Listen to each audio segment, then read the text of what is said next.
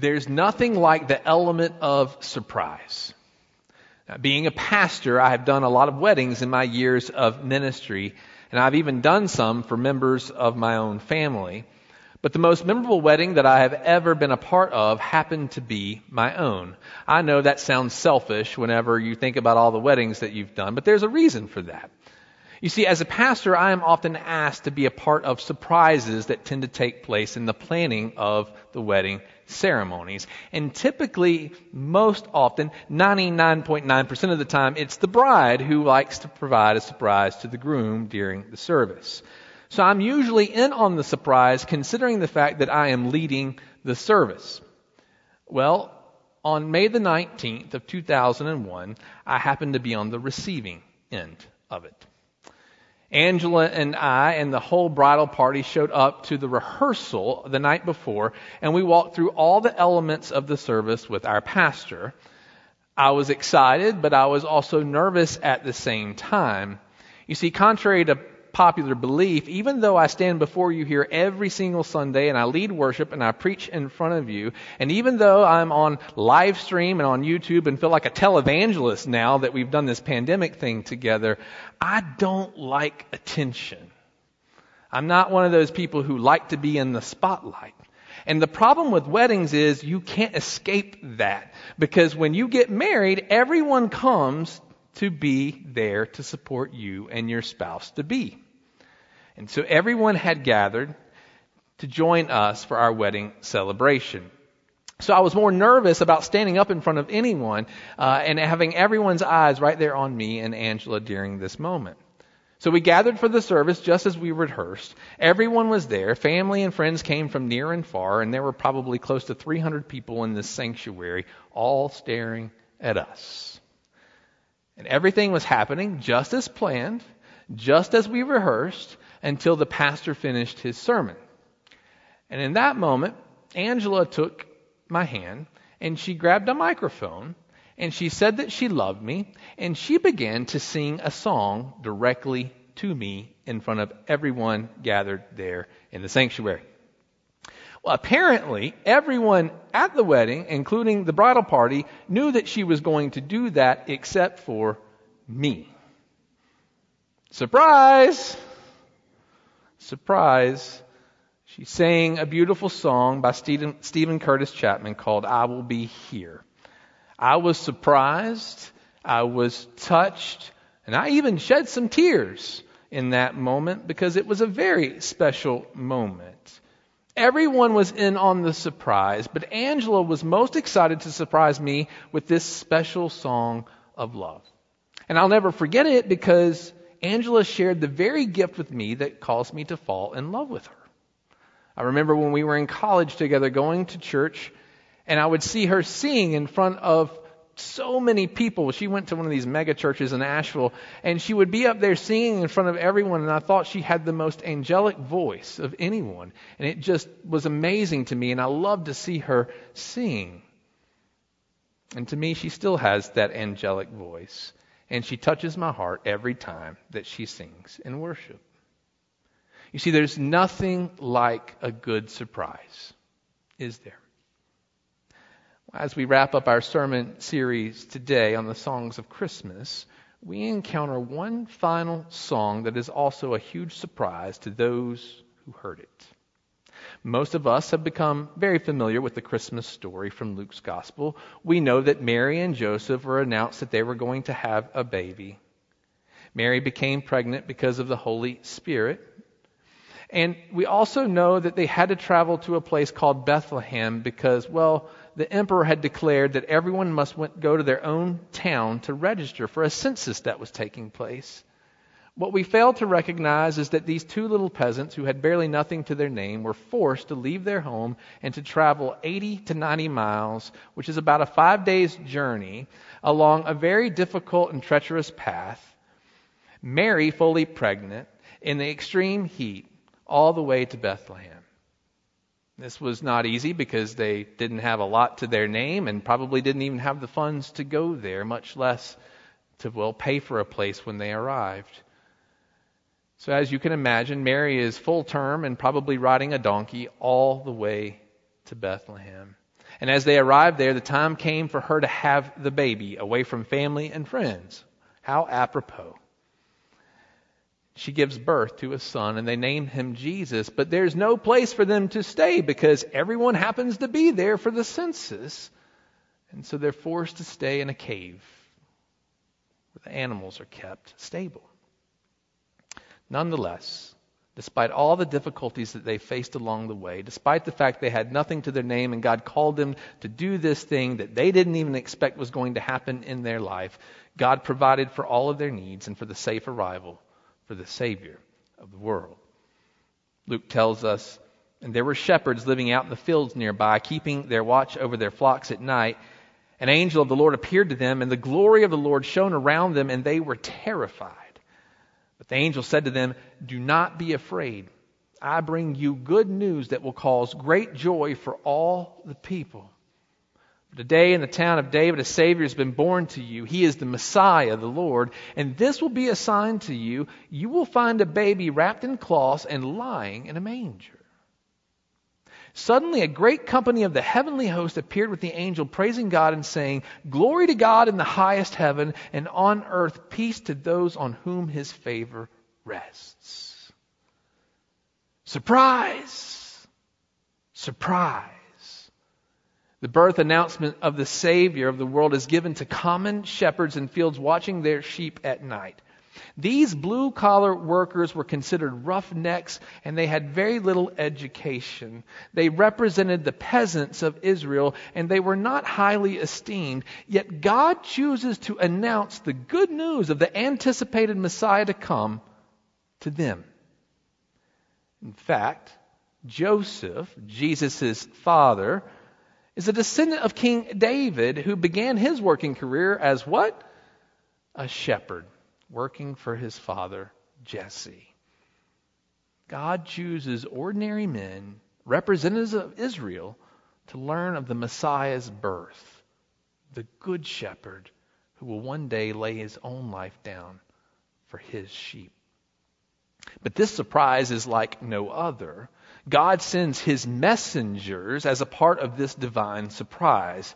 An angel of the Lord almost scares these shepherds to death as they show up out of nowhere to tell them what has transpired just near them. And then this angel then is accompanied by the great heavenly host, many more angels who have gathered there in the night sky who sing praises to the Lord and invite the shepherds to praise God as well. Glory to God in the highest heaven, and on earth peace to those on whom his favor rests. That is their song. But you know, sometimes I think that we become so desensitized to what is going on here because we hear this story over and over and over again. This is a really, really big moment, one that Israel has been waiting for for a very, very long time. And as we've said before, Advent itself is a season of waiting. But if we're honest with ourselves, we only wait 28 days to get to Christmas Day every year that we celebrate the season of Advent. And now, for our children who are waiting 28 long, gruesome days for Christmas Day to arrive so they can wake up and open presents, that's a really long time as a child. But to those of us who are older, we recognize that in the grand scheme of time, 28 days is really nothing.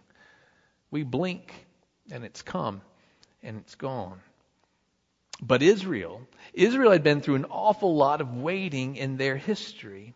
If you go back and read the Old Testament, you will find that Israel waited 400 years as slaves in Egypt for God to deliver them out of the hands of Pharaoh and slavery. Once God delivered them with the help of Moses and Aaron, uh, they were led out of Egypt and into the wilderness. And immediately they became disobedient. And rather than following God's decrees, they, they didn't listen. And so they wandered around for another 40 years in the wilderness before they were able to cross the Jordan River and enter into the promised land.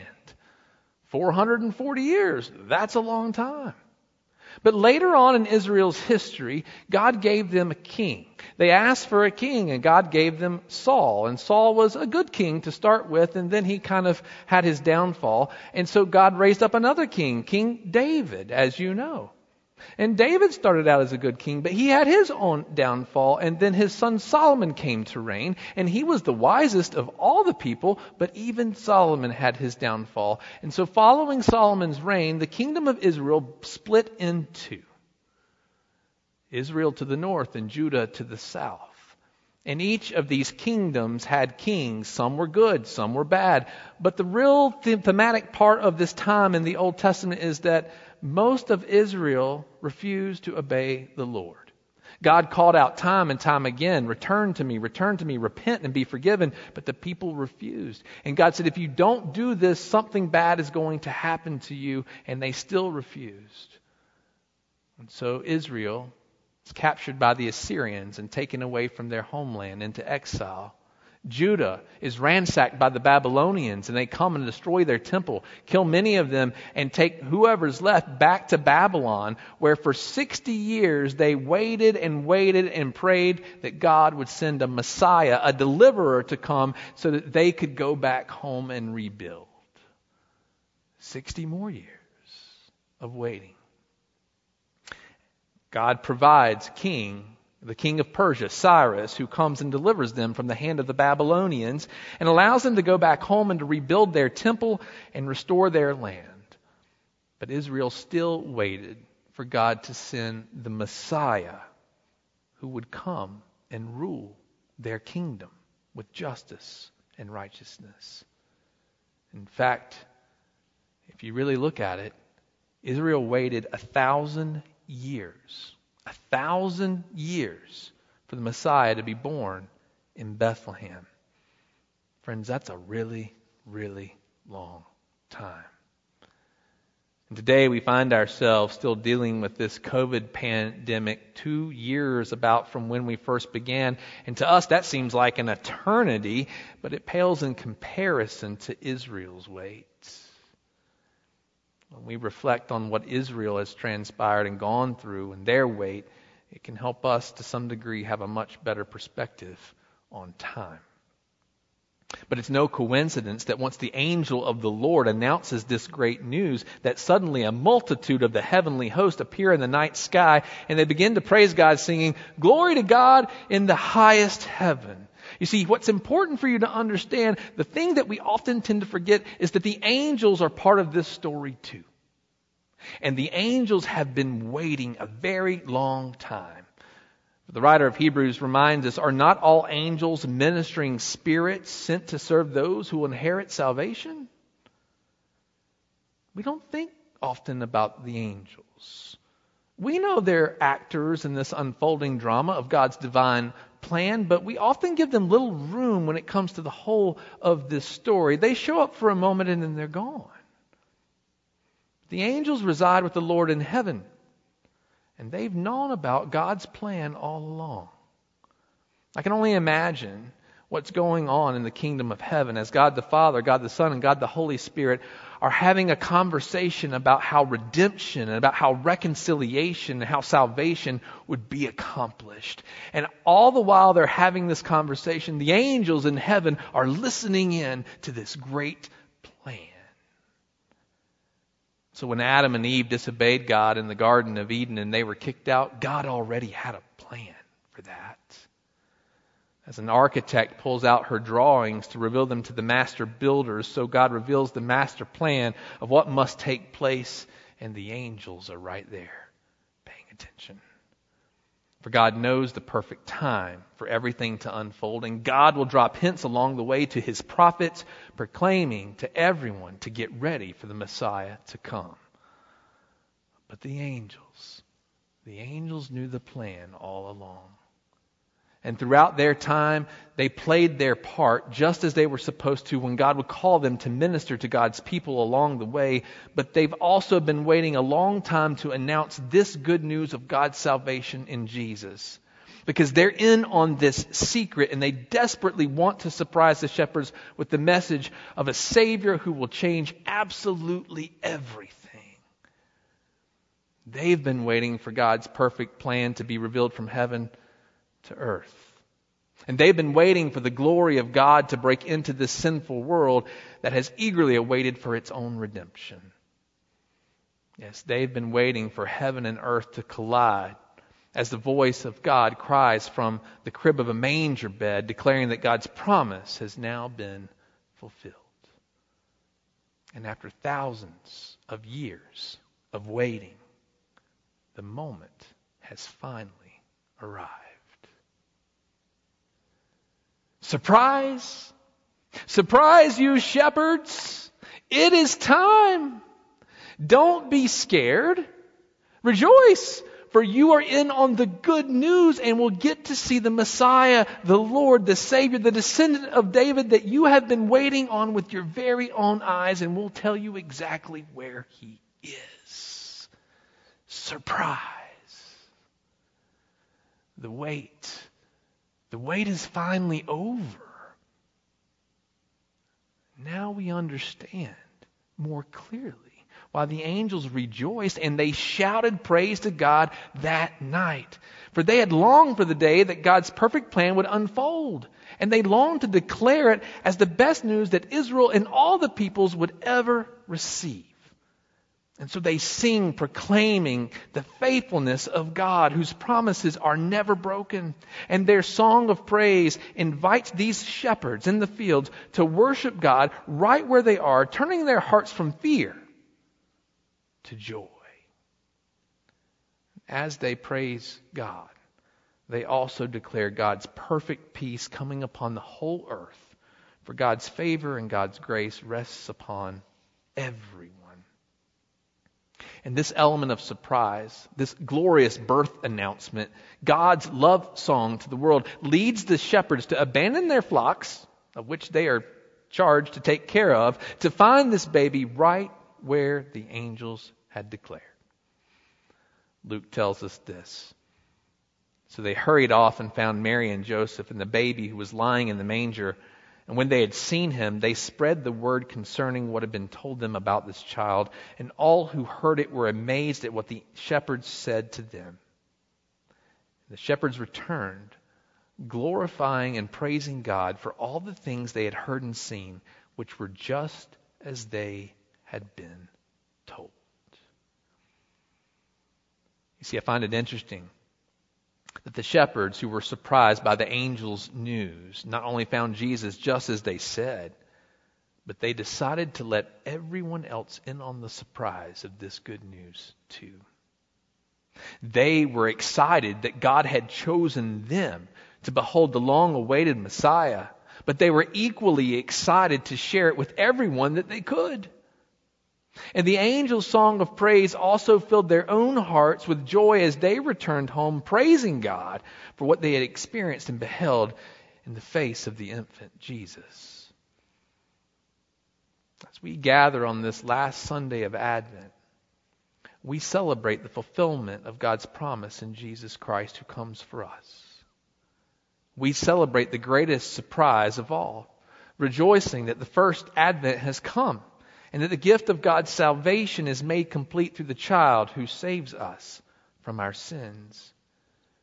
And as we hear this good news shared once again that Jesus has come to us, may we, like the angels and the shepherds, offer nothing but praise to God, declaring, Glory to God in the highest heaven for God's goodness, for God's love, for God's grace, and for God's promises fulfilled. And as we do that, may we also, like the shepherds, rejoice that we too have been included in the good news, the greatest surprise of all. And rather than holding it close to ourselves, let us also spread this good news that others might be surprised with the same joy, the joy of the unconditional love and mercy of Almighty God who meets us right where we are.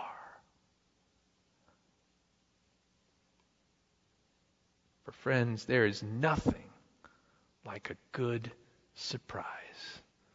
And the good news of the story is that while the angels waited all these years to be a part and finally announce it to those shepherds and to the world, God has included us in His divine plan that together we become the messengers of this good news, that we might be people who participate in God's surprise with those who need to hear it most.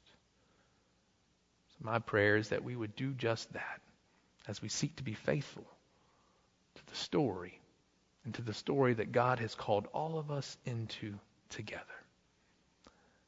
Friends, may we do so this day and forevermore. In the name of the Father, and of the Son, and of the Holy Spirit. Amen.